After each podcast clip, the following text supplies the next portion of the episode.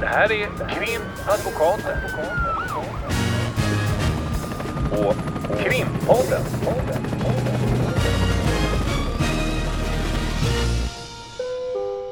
Parter och ombud kallas till sal 32. Hej Lotta. Hej Ulrika.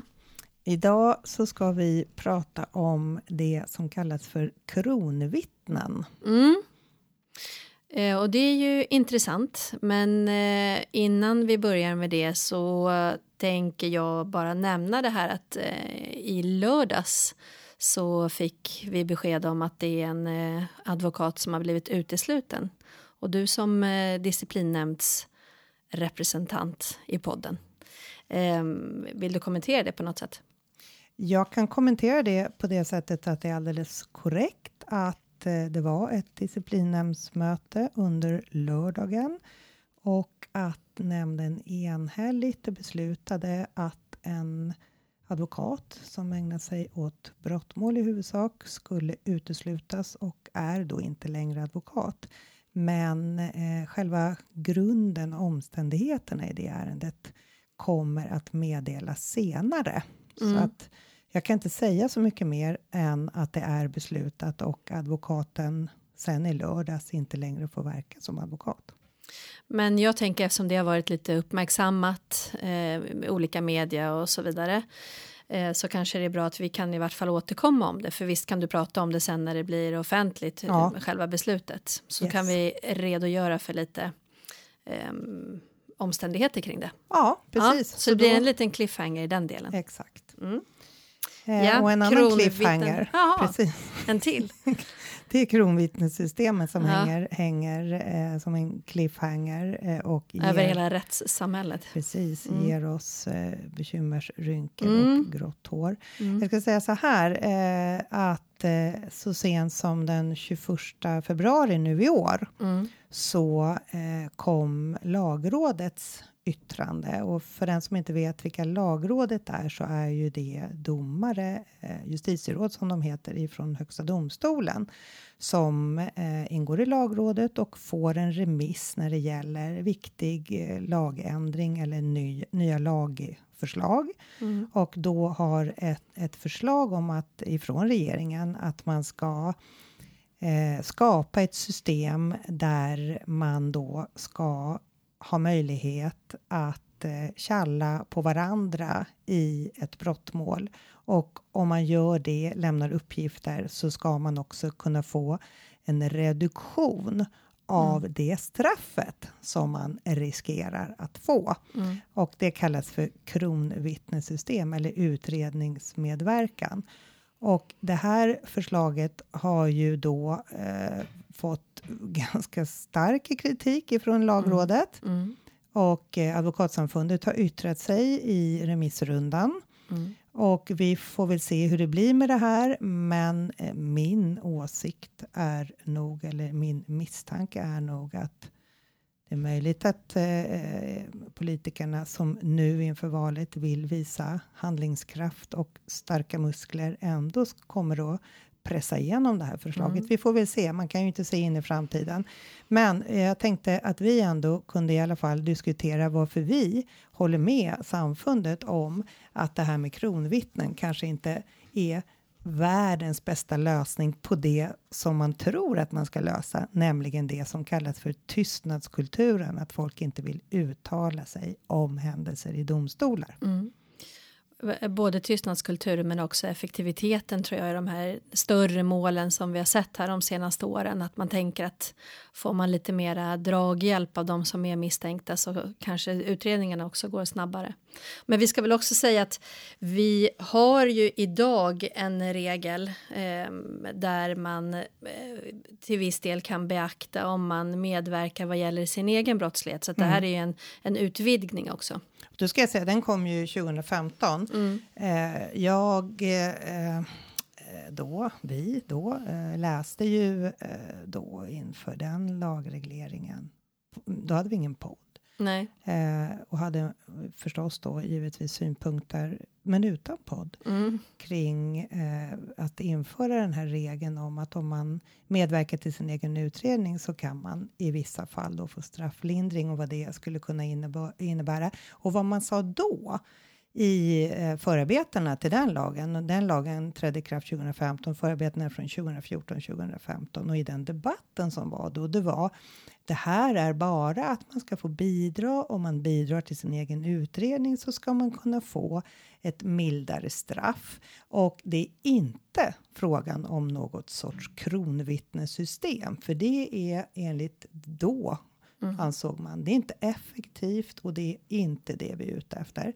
Det var 2015, nu är vi på 2022.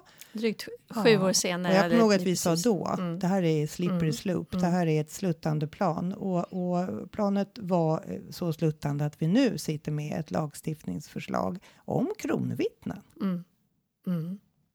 Ja, det är intressant. Men om vi ska bena ut det här och vad Lagrådet säger och våra åsikter om det. Vi är ju rörande överens i det här, så vi får försöka få någon dynamik i vårt samtal ändå. Men vi kan ta det utifrån vårt perspektiv, eller hur? Problemet. Om vi tar det här med tystnadskulturen. Ja, vad ska man säga? Vad kan man se för risker med det här? Om man ska se generellt att det är en person som vi säger riskerar långa straff på grund av det som man lägger den personen till last. Och sen så får man besked om att ja, men om du anger andra, helt enkelt berättar kring dem som har varit och inte då svarar inga kommentarer, utan att man mer medverkar eller samarbetar med polisen.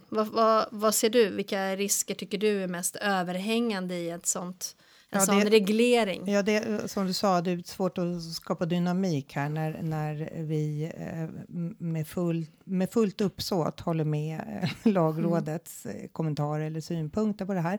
Och vad man kan hänvisa till då, det är ju en moment 22-situation som omtalas i deras yttrande. Just att om man säger till en person, ni är flera som är misstänkta i det här brottet, du kan få ett lägre straff. För det första kan man inte ens garantera det. Men man erbjuder då att du kan få ett lägre straff, och det bygger på att du lämnar uppgifter om övriga medtilltalade. Det finns ju redan lagen om att lämna uppgifter om sin egen inblandning, men av övriga tilltalade. Man kanske har 4-5 personer som är inblandade, inte vet jag, i ett personrån eller någonting liknande. Och om man då börjar berätta vad de andra har gjort, så då kan man ju tänka sig det som Lagrådet just benämner som moment 22. Det är ju att om man då är från polisens sida, vilket det blir eftersom det är de som håller förhören, vill belöna den här personen väl. Det vill säga, du kommer inte alls att bli dömd till 3 års fängelse här, utan du kanske har chansen att få ett halvår. Lite beroende på hur mycket du berättar. Och då blir ju risken att den personen som får det här lockbetet framför näsan, om det är aktuellt överhuvudtaget att vilja berätta. Och får man ett starkt lockbete, en mycket, vad kan man säga, en stor belöning, då finns ju givetvis risken att den personen drar på, ljuger och helt enkelt kommer med uppgifter som kanske inte går att kontrollera, eller är osanna, eller om man har ett horn i sidan på en annan person, att man helt lägger ifrån sig skulden och lägger över det på en annan person. Exakt, för att få bort fokus från sig själv. Och då tänker man det som man då pratar om i den här moment 22-situationen. Okej, nej, då ska vi då inte då ska vi inte locka med den här höga belöningen, det vill säga det låga straffet, utan då får vi ligga lite lägre. Så att då istället så skulle vi kunna då erbjuda en liten reduktion av ditt straff om du berättar det här. Eller att man mer ger ett obestämt löfte. Ja, en viss reduktion. Och då är ju frågan om det blir något incitament för det kan ju vara så att man kanske befinner sig i någon krets eller en misstanke kring andra människor där man kanske också har en rädsla för att om jag pratar så kan det drabba mig på något sätt eller min familj eller mina närstående? Och då är ju frågan om man då får det här incitamentet om det är obestämt. Ja, precis. Och då den här tystnadskulturen som den benämns och tystnaden i utredningen. Du ska ju säga det att det här gäller ju givetvis inte alls alla utredningar. Men det man vill då få fatt i här genom regeringens förslag. Ger man för mycket i prutning, då är risken att det inte kommer sanna uppgifter. Ger man för lite så är incitamentet, precis som du säger, det är inte tillräckligt starkt för att man ska lämna några som helst uppgifter. Nej. Så frågan är ju då om det här är ett effektivt system. Mm. Och det som är intressant tycker jag när man då läser förslaget ifrån regeringen, det är just att man säger att jag ska hålla mig allvarlig här. Det är just att man säger att det är kanske blir frågan om alltså något eller några fall, alltså något eller några tillfällen per år som det blir en tillämpning av den här regeln. Det vill säga, vi pratar inte om fall som kommer att lösas, för ett fall är viktigt. Mm. Men vi pratar om att det kanske är, eller vad de pratar om, något eller några personer då antar jag, som kommer att kunna få en straffreduktion. Mm. Det säger ju ingenting om att man kommer kunna lösa brottet. Men något eller några per år. Vi pratar 1, 2 eller 3 personer om man ska tänka vad en lexikalisk, grammatisk betydelse är av något eller några. Vad tjänar man på det här då? Och jag tycker det är så konstigt att man då har uttalat det utifrån i själva remissen, att det är det man förväntar sig. Mm. Alltså att man inte har, om man nu ska driva igenom hela det här maskineriet och låta alla yttra sig och som sagt gå emot tidigare inställning kanske var vi ska landa någonstans vad gäller den här typen av förändring av vårt system. Och så att man inte ser att det ska vara en större vinst av det. Jag förstår inte ens att man... Ja, det är såklart, i de jättestora målen som vi också har erfarenhet av de senaste året så kanske man tycker att ja, men det är ändå en sån pass stor vinst samhällsekonomiskt. Att 1, 2 eller 3 personer får en liten reduktion, ja. Men att man kanske löser en större del liksom i det hela. Men det, man kan ju i alla fall säga att det kanske är något anmärkningsvärt att man ser den typen av begränsning. Och i synnerhet då när man 2015 införde den här regeln om att delta eller bibringa information om sin egen brottslighet. Var tydlig med att säga att det inte är frågan om att vi ska införa ett kronvittnessystem då. Mm. Därför att effektivitetsvinsterna i det kunde man inte se. Mm. Jag har svårt att se själv hur effektivitetsvinsterna av det man nu föreslår har ökat under de här 5 åren. Det är ju... Det finns ju vad jag kan se att de till och med själva verkar begripa är att det inte är någon effektivitet i det här. Utan det är i alla fall min uppfattning att vad man tittar på det är visa handlingskraft. Mm. Nu ska vi få bukt med gängkriminaliteten och skjutningarna och tystnadskulturen. Mm. Och då ska vi genomföra det här systemet. Så att 1, 2 eller 3 personer per år kanske berättar någonting. Mm.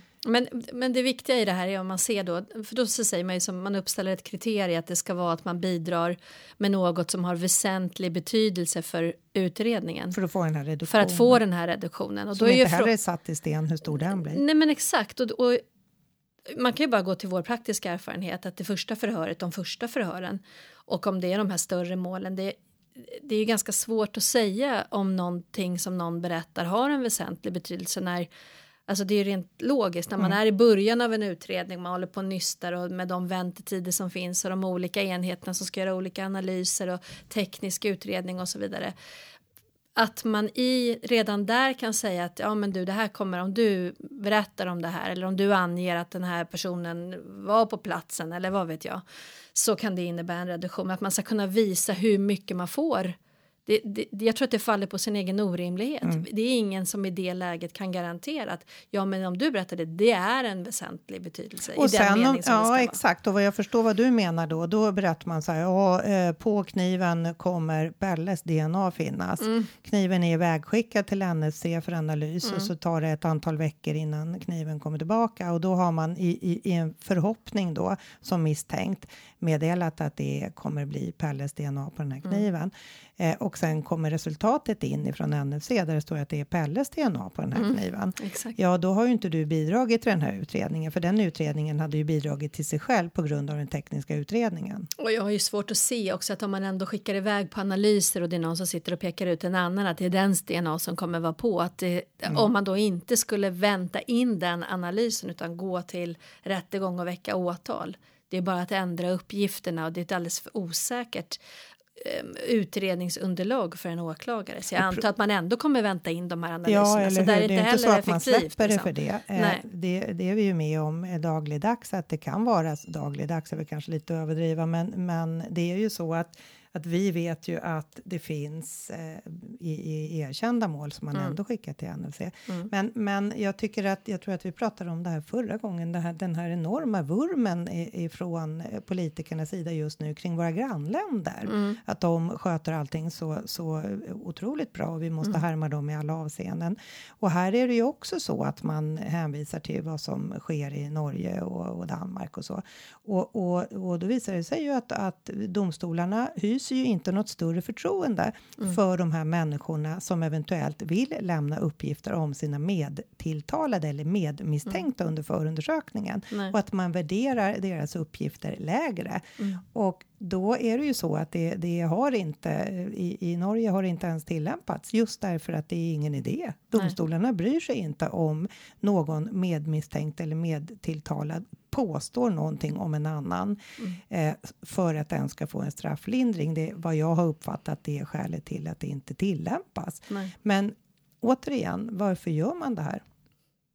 Ja, och som sagt, jag tror att det är för att man vill visa på handlingskraft och att man hoppas att väljarna ska tycka att man står med ryggrad och integritet och försöker vända på varje sten som man gör utlovat. Men det finns ju en annan problematik med det här tycker jag som vi ändå måste lyfta, som jag kan tycka också är lite märkligt. Man pratar ju mycket om det här när det är gängkriminalitet och så vidare, att man låter yngre utföra ganska fruktansvärda dåd just för att där är det en strafflindring på grund av ålder.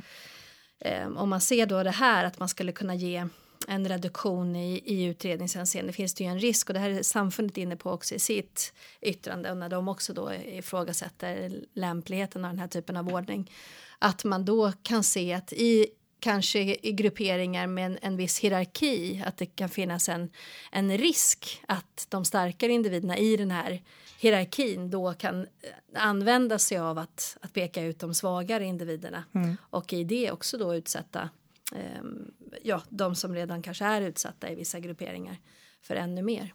Ja, det är ju intressant det här att vi sitter och pratar om det här ens, tycker jag, att man ändå föreslår det i det här läget.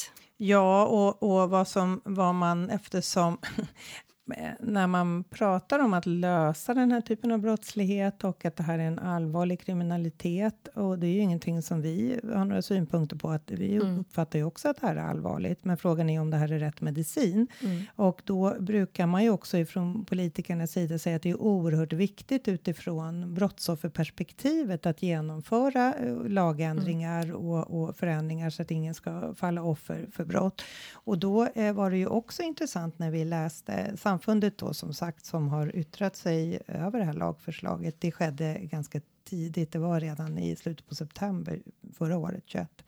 Och vad man där tog upp var ju just när det gäller brottsofferperspektivet. Och då har man just diskuterat det här med att det kan vara menligt på brottsofferperspektivet. Och att det kan riskeras, som de skriver, som direkt stötande för den som har fallit offer för den brottslighet som lagförs.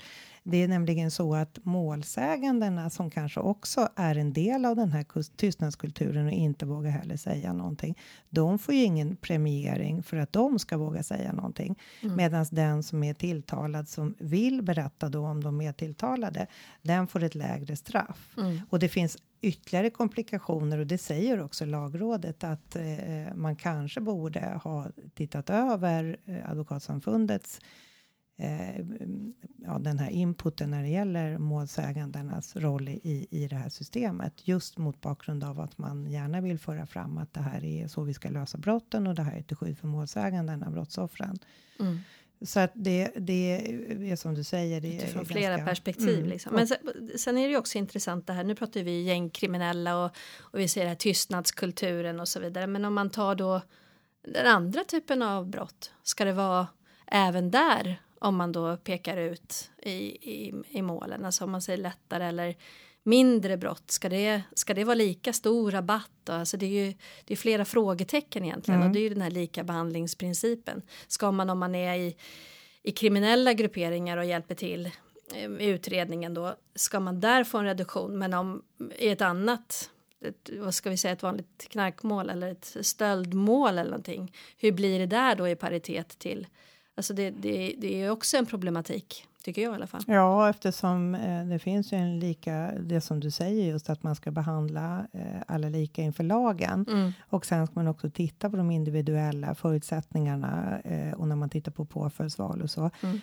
Då är det ju ganska intressant att tänka sig i ett stöldsammanhang. Mm. Om det är två som grips på Oléns och den ena skyller på den andra eller berättar om den andra. Ska det bli i de fallen då att man ska få en reduktion. Alltså hela förslaget genomsyras ju av att vad man nu ska ta tag i, det är allvarliga skjutningar i förortsområden och den tystnadskulturen. Och som inte finns. Sällan så glömmer man hela det vida perspektivet, ja. Liksom, i vad vi faktiskt hanterar vad gäller brott. Ja. Men sen är det ju intressant tycker jag. Förslaget innefattar väl också, som jag förstår, att man från åklagarens sida skulle då skriva som ett påföljdsförslag utifrån då den här reduktionen som man skulle bedöma. Redan vid åtalet, ja. Och att det vilar lite på de här förutfattade meningarna. Jag kan ju tycka kanske att mycket av det här vilar på, precis som du var inne på också, förutfattade meningar hos de som upprättar det här förslaget. Och att man då säger att ja, men det är väldigt, väldigt sällan som domstolen går förbi åklagaren i påföljdsförslag. Ja, för det är ju intressant. Det att när man sitter i en rättegång så är det ju på det sättet att åklagaren påstår att någon har gjort sig skyldig till ett brott och åklagaren presenterar både skriftlig och muntlig bevisning för att det skulle vara på det sättet. Och den tilltalar givetvis möjligheten att göra det också. Och sen när man är klar och har hört alla parter, då har man någonting som kallas för personalia, det vill säga man går igenom de personliga omständigheterna hos den tilltalade för att om man ska döma den personen också ha en påföljd som dels matchar upp allvaret i brottsligheten men också är kalibrerade efter att någonstans försöka få den här personen att inte begå brott igen. Straffa lika hårt för alla och också titta på de personliga omständigheterna. Och då är det ju så att vid pläderingen så är det inte särskilt sällsynt att åklagaren kanske ligger lite högre än vad som är gängse rättspraxis och att försvaret ligger lite lägre än vad som är gängse rättspraxis. Och domstolen dömer någonstans mitt däremellan. Men med det här förslaget då så ska åklagarna komma med ett påföljdsförslag redan i stämningsansökan, som jag förstår det. Och det blir ju på ett helt annat sätt. Och då säger du att de argumenterar kring att nej, men att de som lägger fram förslaget, regeringen, att det ändå är så att domstolen inte går förbi åklagaren. Och då kan man ju tycka att... Men, att det är sällan att de lägger sig högre. Ja, precis. Och jag håller väl med dig där att domstolen oftast hamnar, de lyssnar på båda sidor och gör även en egen bedömning. Såklart, det är den principen vi har. Ja, men precis. Och den bygger också på det som vi nu har pratat om tidigare och som jag tycker att jag säger var och varannan dag när jag träffar klienter, att en huvudförhandling lever. Det är inte det som finns i förundersökningsprotokollet som är självklart när man kommer till huvudförhandlingen, utan det finns värdering av ord. Man kanske uttrycker sig på ett annat sätt än polisen har noterat ner i protokollet. Och det är ju det man berättar under rättegången som ska ligga till grund för rättens bedömning i huvudsak. Och vad samtliga berättar. Vittnen, målsägande och om det är flera medtilltalade. Och då kan det ju komma fram att man har gjort sig mindre skyldig till det som åklagare. Alltså det vill säga att man kanske inte har slagit 3 gånger. Man kanske har bara slagit 1 gång. Och man kanske inte har slagit med knuten hand. Man kanske har slagit med öppen hand. Men med det här påföljdsförslaget då, hur ska man hantera det då? då ska åklagaren justera det. Men vad är vitsen då med att ha det här? Liksom? Ja. Är det här då att man ska känna någonstans också att om man har bidragit så har man på pränt att jag ska få en reduktion här? Och till syvende och sist som vi har det systemet vi har idag, om man nu inte ska ändra på det, så är det ju domstolen då också, tingsrätten och hovrätten som får göra en värdering av på vilket sätt ska det vara en reduktion? Ska det vara en reduktion? Är det här av väsentlig betydelse i det som kommer fram slutligt? Jag kommer ihåg när det här kom 2015, då, så där som det alltid är när det kommer i lagstiftning, speciellt den här typen av lagstiftning, då sitter man ju en massa mål och inte riktigt vet hur domstolarna ska hantera hur det blir en kommande praxis. Och när jag har varit med om det här med att man har bidragit till, jag hade någon sån här stor hälerihärva då 2015. Och det var en massa olika människor inblandade och det var flera då det var säkert typ 15 pers inblandade i det målet.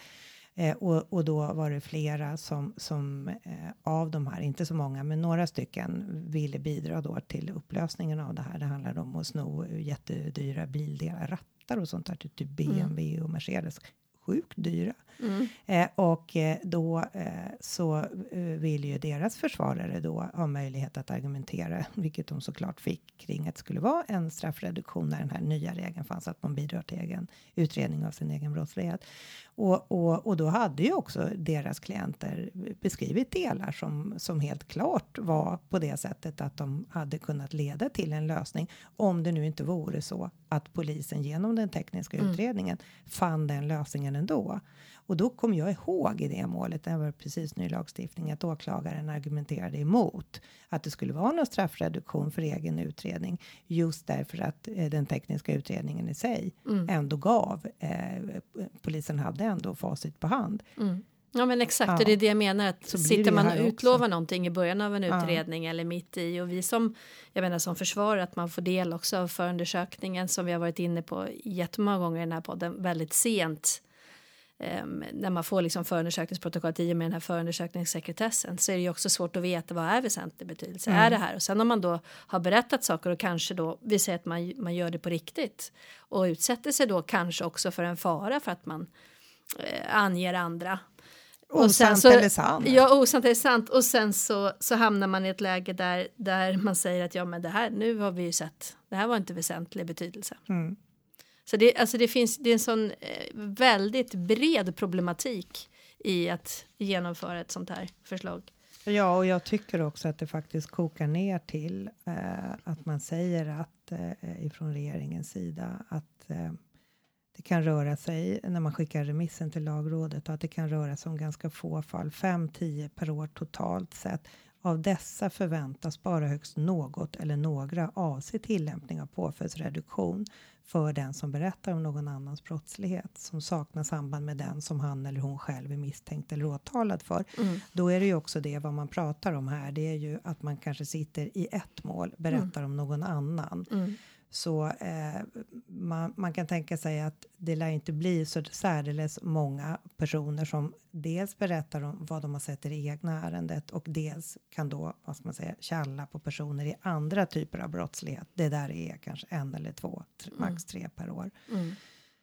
Det är ju inte så effektivt. Det kanske inte är den ultimata lösningen på den verklighet vi lever i. Och jag tror att man inte går in på den, om man nu ska kalla det problematik, men det här som man kallar då tystnadskultur. Det har ju med lojaliteter att göra. Det är en struktur som jag tror att man måste komma åt i så fall på ett helt annat sätt än via en sån här ordning. Och som när vi pratade om det förra gången med de här danska projekten. När man fick de unga killarna, var det väl i de flesta fall. Att se ett alternativ till att leva det här inte så roliga kriminella livet. Kanske roligt ibland då när man får köpa någon ny klocka eller något.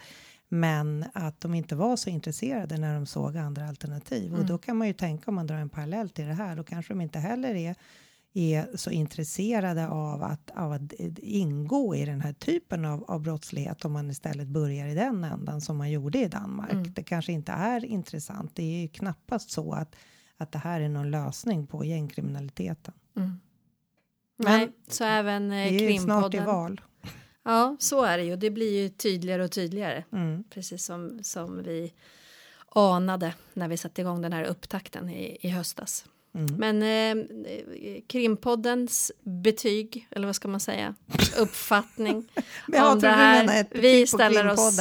Tjatig. Nej, vi avråder också ifrån det här förslaget. Ja, du tänker det så. Kan man ju säga. Ja, nu fick ju inte vi någon... Tjatig, tala för dig själv. Nej, jag tänker att vi kan vara tjatiga i. Det blir ju det av sig själv eftersom det är ju ganska tjatiga förslag. Att det kommer nya uttalanden och propåer och man ska visa musklerna och handlingskraft och allt det här vi har varit inne på. Mm. Det ena förslaget efter det andra, dels på riktigt genom Justitiedepartementet och regeringen, dels genom att politiker uttalar sig i media och det kan man ju se dagligen i stort sett. Och våra ryggrader reser ragg. Om en ryggrad kan resa ragg. Då blir det ju tjatigt på det sättet att de nya förslagen, de nya påståendena och idéerna om lösningen gör ju att vi också blir tjatiga därför att det är idéerna som känns lite tjatiga. Mm. Det är tråkigt att behöva sitta och diskutera det här egentligen när det inte verkar ifrån någon sida vara särskilt effektivt. Då borde man ju titta på saker som är effektiva istället. Ja, verkligen. Så det skulle jag kunna tjata om ännu mer. Men nu tror jag vi ska avsluta för idag. Ja. Ska vi utlova eller att vi pratar om de som är mer effektiva? Alltså, det har vi ju redan gjort. Vi gjorde det förra avsnittet. Men vi kommer ha skäl att återkomma till det. Så kan man säga i alla fall. Yeah. Som en cliffhanger igen. Den tredje i ordningen. Det är toppen. Tack. Krimp-podden.